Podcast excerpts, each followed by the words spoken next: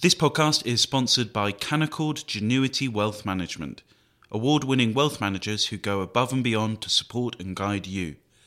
Visit candowealth.com to start building your wealth with confidence.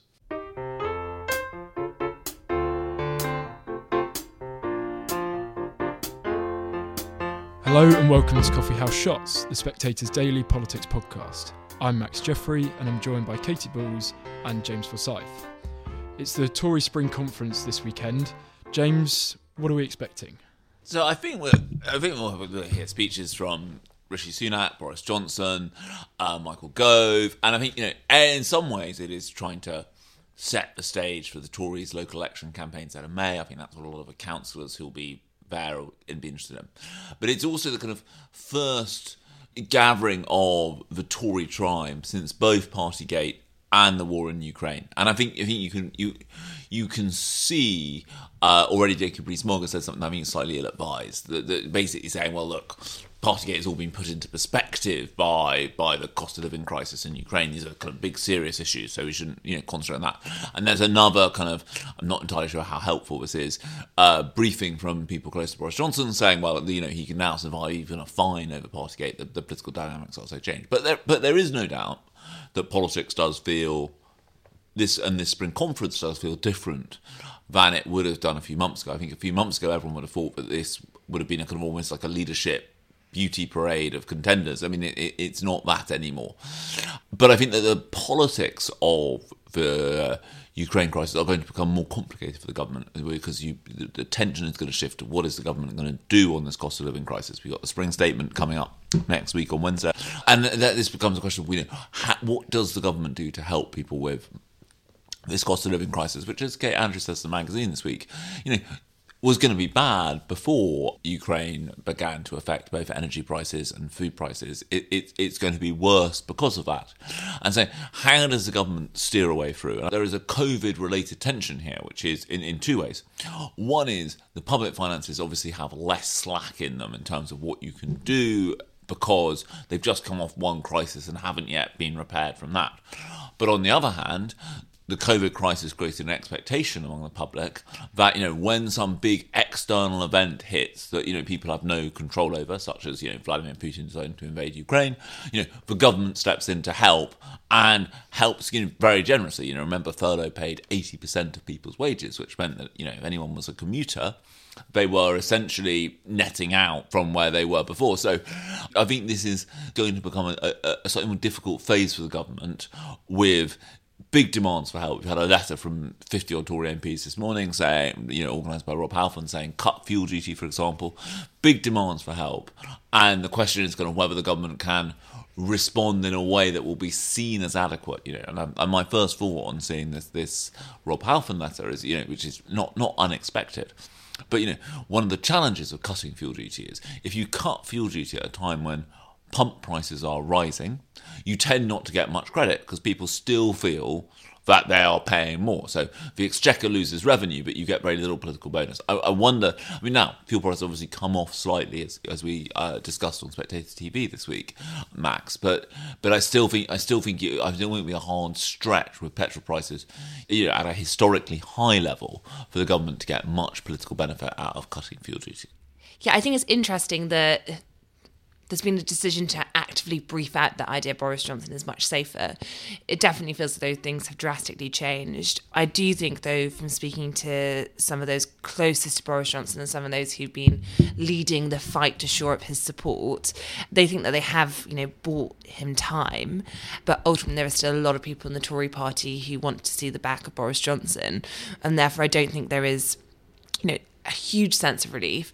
I think there is a point on parties, which is particularly, I think, if the final come out, you know, last week, and while the situation in Ukraine is as it is, they don't think that would uh, now lead to, you know, a massive flow of no confidence letters. But one of the things that drove ultimately such a wide level of dissatisfaction with Boris Johnson number 10 was the sense of dysfunction in 10 Downing Street and this idea that it started, you know, various things, but I think if you think about that period of several months where it just in a way got grimmer and grimmer for Boris Johnson, that began with Owen Paterson and the mishandling, and it you know kept on, and then it was how Number 10 handled the party allegations. There is a new team in there now. You have Steve Barclay as Chief of Staff, you have a new Director of Communications, you have a new Number 10 Perm Secretary, and you have some staff being brought in and some staff quietly going.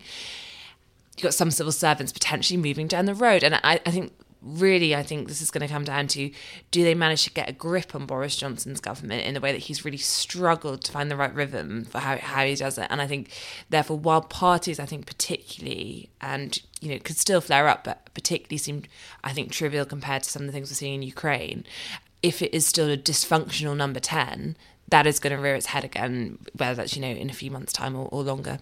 And Katy, there was a story in the Times today saying that Liz Truss has told officials to be ready to trigger Article 16 from next week, and also saying that, that Boris Johnson is also behind that. What do you make of the story, and is this a is this the right time to be doing that sort of a thing? So I think it's tricky when it comes to these Article 16 stories because uh, in recent weeks we've heard that Liz Truss definitely wasn't going to trigger Article 16. So there was a report, I think, in the Sunday Telegraph suggesting that the Foreign Secretary has suggested to the Prime Minister that now is not the time to do so and suggested alternatives. The Times story today seems to be in conflict with that story, which is the idea she is now planning to do it. I think not be incredibly boring in a slight situation where nothing has really changed. The government's always said that it will keep Article 16 as an option. I think we're reaching a point where you think about the local election campaign that's going to begin that if you were going to trigger Article 16, it would really need to be in the coming weeks because I think to trigger Article 16 during local elections in Northern Ireland would look like a political move. And that's partly why, given the level of dissatisfaction and concern over how the protocol is currently working, um, there's so much talk of it at the moment. I think when it comes to these negotiations, there's definitely a level of frustration, I think, felt by the Foreign Secretary and the Foreign Office that they're not making much progress. Yes, things are more civil and it hasn't really moved. Um, and I think that is obviously leading to a point where, you know, we've got to add pressure to try and get some movement.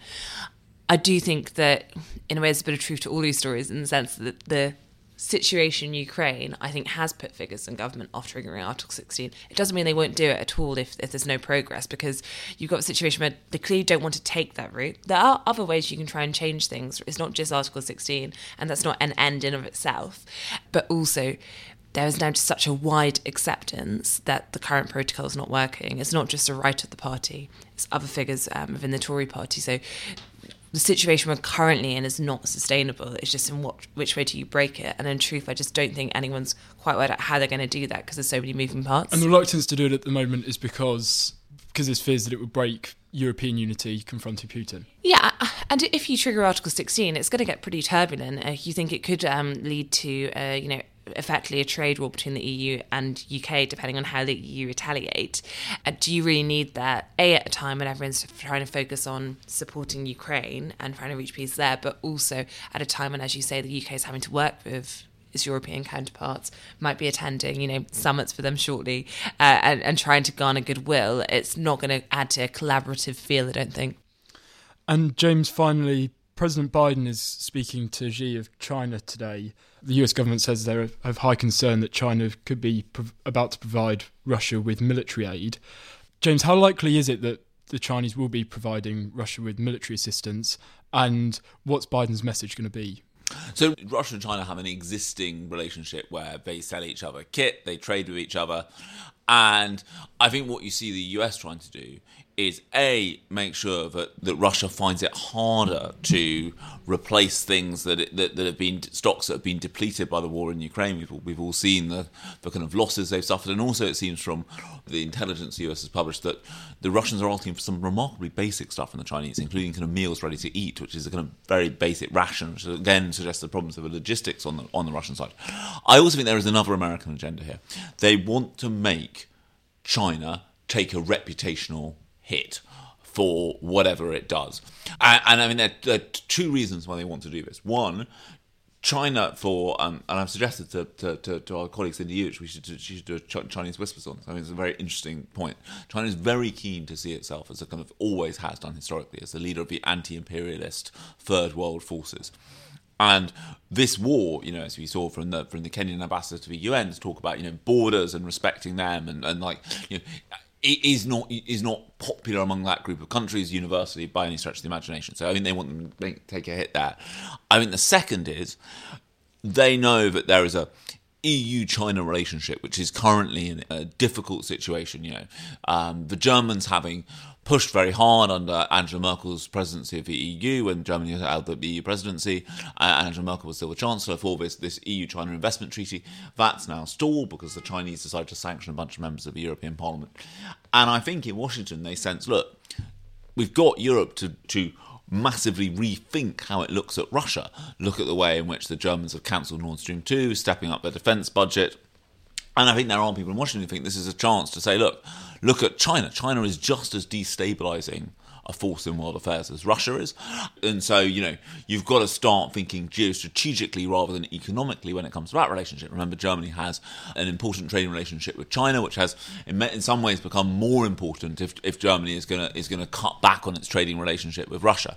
So, I think that that that is some of the, the, the what you see the US trying to do. I think it is very interesting that the Chinese are, as one Western diplomat put to me, kind of hopping from foot to foot on this question at the moment, uh, having kind of you know blamed the war very aggressively on NATO and its eastward expansion, you know, spread all this um, absurd Russian claims about bioweapons labs there. You see the Chinese trying to tr- slightly pull back a little bit from that position, and I thought it was very interesting that you know, that, that in China the, the social media censors were initially told, you know, you know, play up things blaming America, play down things blaming Russia. I, am told that Bill Bishop, who's a, China expert based in America, says that, you know that the Chinese censors are now being told to basically just downplay everything about the Russian invasion of Ukraine, the war in Ukraine, regardless of kind of pushing up like pro-Russia stuff and anti-US stuff. Let's just kind of damp it down, and I think that is because they are nervous about the reputational hit they would take of a kind of full-on embrace of Russia and being seen to be resupplying Russia in a similar way to the way that NATO is resupplying Ukraine. And how do you think that's going to change over the next few weeks, perhaps, and for the duration of this conflict? Are we going to see China perhaps moving over to the Western side of things? The, the, the Chinese ambassador to Washington, I told the Washington Post that um, had China known about the imminent crisis, we would have tried our best to prevent it. I think that is a stretch in that I, I still think it is worth remembering that Vladimir Putin did not invade Ukraine until after the Winter Olympics had finished in, in, in Beijing, and and you know, and so I think I think I would, I would be skeptical of the idea that the Chinese had no idea that this was about, about to happen. I think though that the, his, his operation is clearly not going as Russia intended, and I think there is an interesting question about whether China wants to try and kind of take the prestige of looking like it is trying to broker a peace deal.